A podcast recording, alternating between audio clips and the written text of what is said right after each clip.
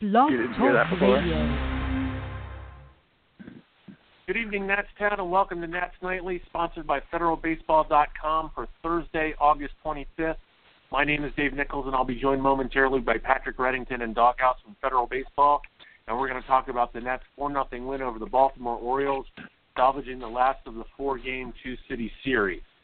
The Nats entered play at 73 and 53, losers of four in a row, up seven games in the NL East, while the Orioles were at 70 and 56, winner of three consecutive all against the Nats, one game back in the American League East.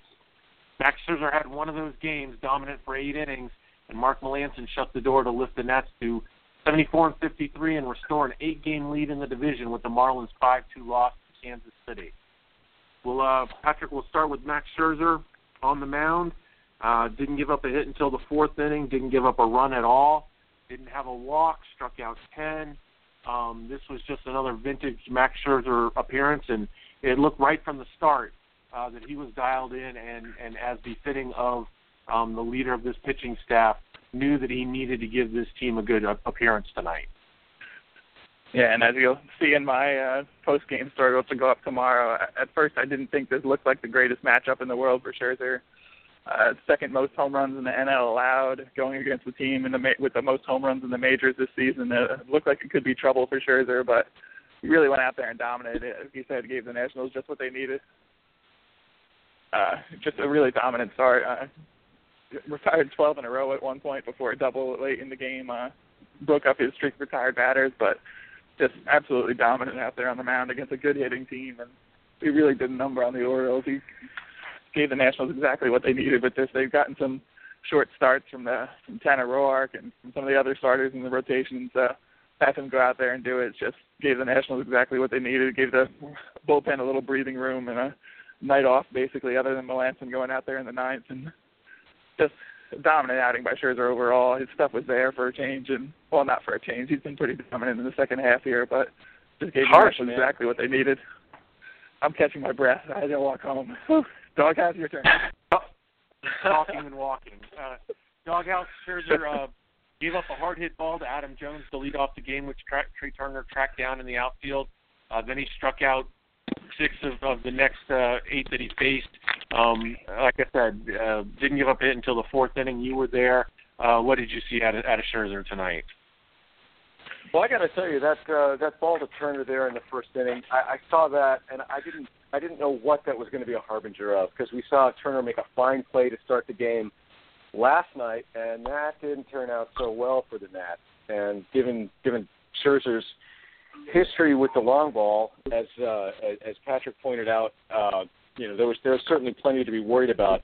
But then uh, he just bore down and rolled up the outs. Uh, he was uh, changing speed, uh, throwing his fastball for strikes. He was uh, setting up the, the the slider and the off speed, keeping some uh, a very good hitting team off balance and uh, giving up some moderate contact, but for the most part it was playable. There there weren't a lot of other uh, uh, really hard hit balls until that double in the fourth. Uh, just a, a, a tremendous outing and so efficient. Uh, I I guess I, I I don't know if it was the the Orioles' game plan to to try and be aggressive early in the count. They didn't want to get uh, get behind him because you know he was really having a lot of luck or a lot of success today, setting up and finishing off with the with the slider. Uh, so they were they were going out and getting themselves out quickly. Uh, I I don't think he even got to 100 pitches today, did he? He Nope, did not. 95, I think. Again. Yeah, 95 pitches, uh, 72 on strikes. Yeah, tremendous. it- it- that's exactly right. Yeah, he was he was tremendously efficient. Um, you know, uh, not surprised that they went to Melancon there because they had him hot uh, when it was a, a one nothing game there. But uh, I, we have seen Dusty uh, send starters back out with, with with more than 95 pitches for the ninth inning, but uh, definitely got his job done. Uh, top of the fourth or bottom of the fourth inning, I should say, Patrick. Um, Jayson Werth leading off and, and old man strength.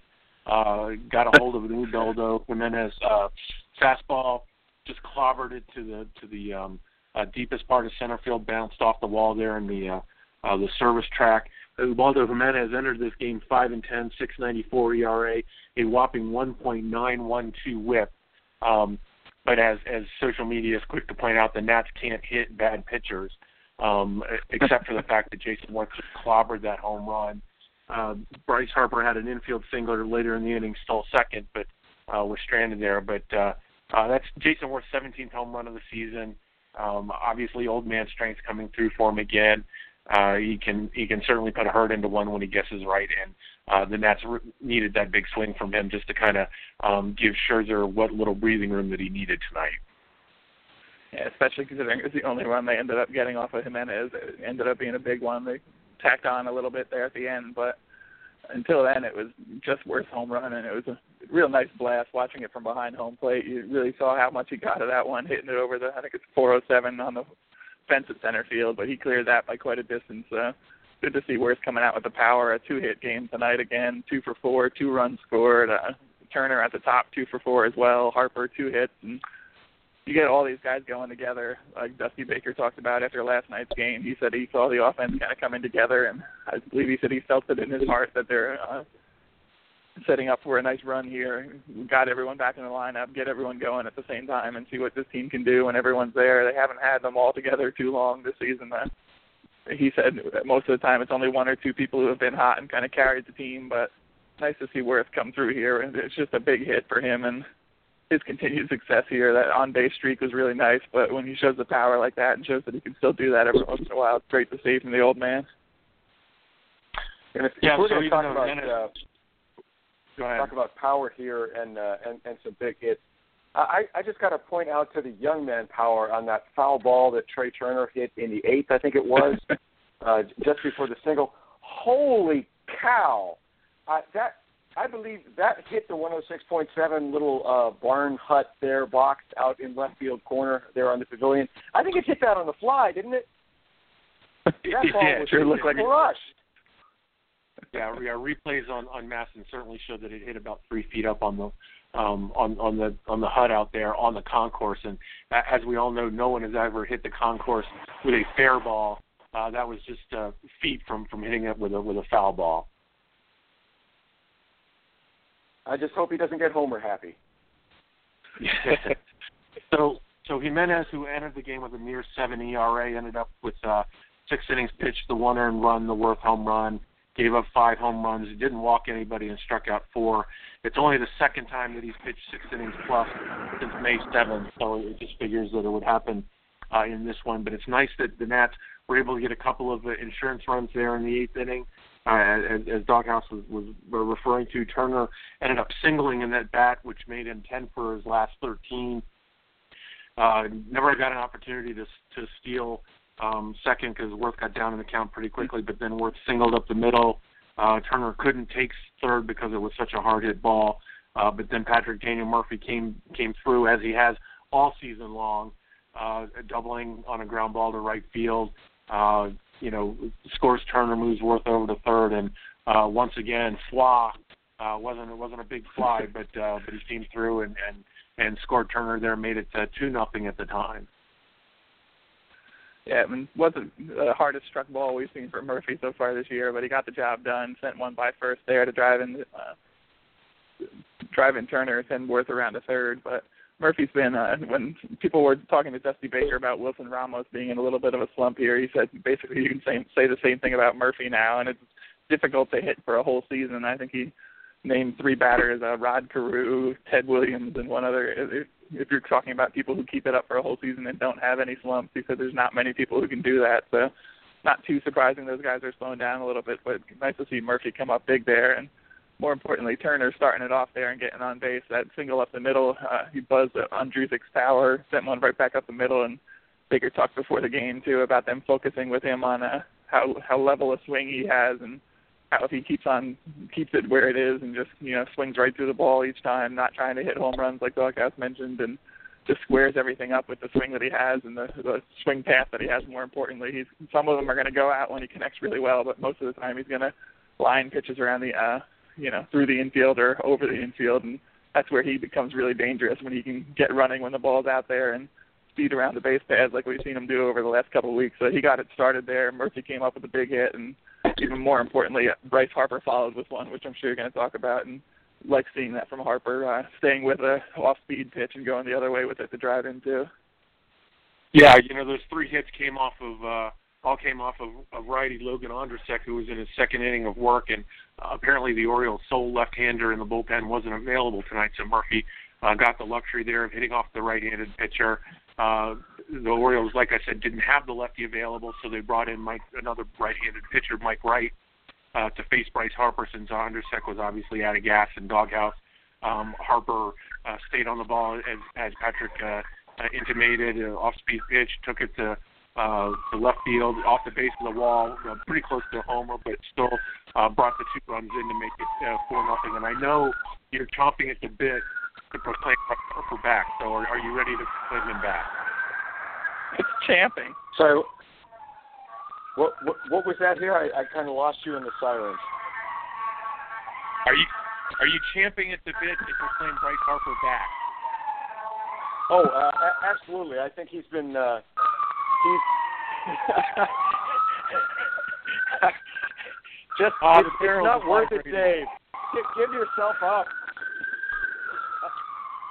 Uh, that, it was that, was a, a a nice at bat to see. Uh, I, I like seeing Harper pull the ball. I, I won't lie about that because I love seeing 500 foot home runs to left. But um, I had jokingly yelled, you know, stay within yourself, take what the game gives you, uh, out in the crowd as I'm wont to do, and Harper went with it. Uh, got got the off speed pitch outside and just sort of flipped it into the left field corner there. It was it was sailing so slowly and majestically. I, I was I wondered if it would stay up long enough that it would just sort of float over the wall, or or that the, the fielder would get to him. But they were playing him far enough around that uh, it uh, turned into a nice little doubler, landing at the base of the wall by the by the beer company sign. Uh, Harper is back. All is well. Unleash him. MVP. Five more wins on the rest of the season. Five more war. Nice. So I, I erroneously only set the show for 15 minutes instead of 30, so we only have two and a half left to talk about um, what the big news of the day is. And the, the Nationals uh, made a trade. They traded um, a, a single A uh, infield prospect Max Schrock, um, and they acquired left-handed reliever Mark Ripsinski. Uh, Patrick, this was a move that uh. Um, the were down to one left-handed arm in the bullpen. It was Oliver Perez. Uh, this might signal that they're not entirely satisfied that Sammy Solis is going to come back healthy, so they added another left-handed arm. And this really is pointing towards facing the Dodgers in the first round of the playoffs.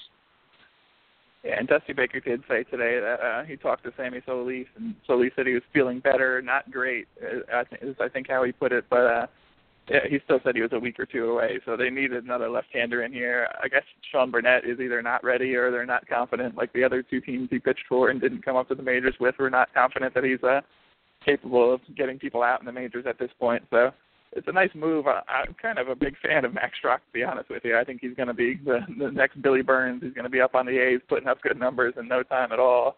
He was a late round, uh, you know, for early round talent that they got in the later rounds, and kind of overpaid to get him to sign with the Nationals. So he's the kind of guy the A's are always looking for, and he ends up doing well out there. But they needed a left-hander uh, to get someone like Ship, Ship, Ship, Ship, Ship, Ship, Ship, whatever his name is, uh, at this time of year. Uh, It's not that hard.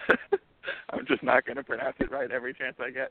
But uh, to get a pitcher like that at this time of year and be able to make a deal like that to bolster your bullpen, they really needed it. Dusty Baker needed another lefty out there, uh, especially because Oliver Perez has been dealing with some t- back uh, tightness in his back and been questionable when he is healthy and on the mound too at this point. So it's a nice move by the Nationals at this time of year to bring someone in. And as you wrote today, Dave, uh, it's the kind of move a team that plans on contending and being there in the postseason makes to kind of bolster their bullpen late.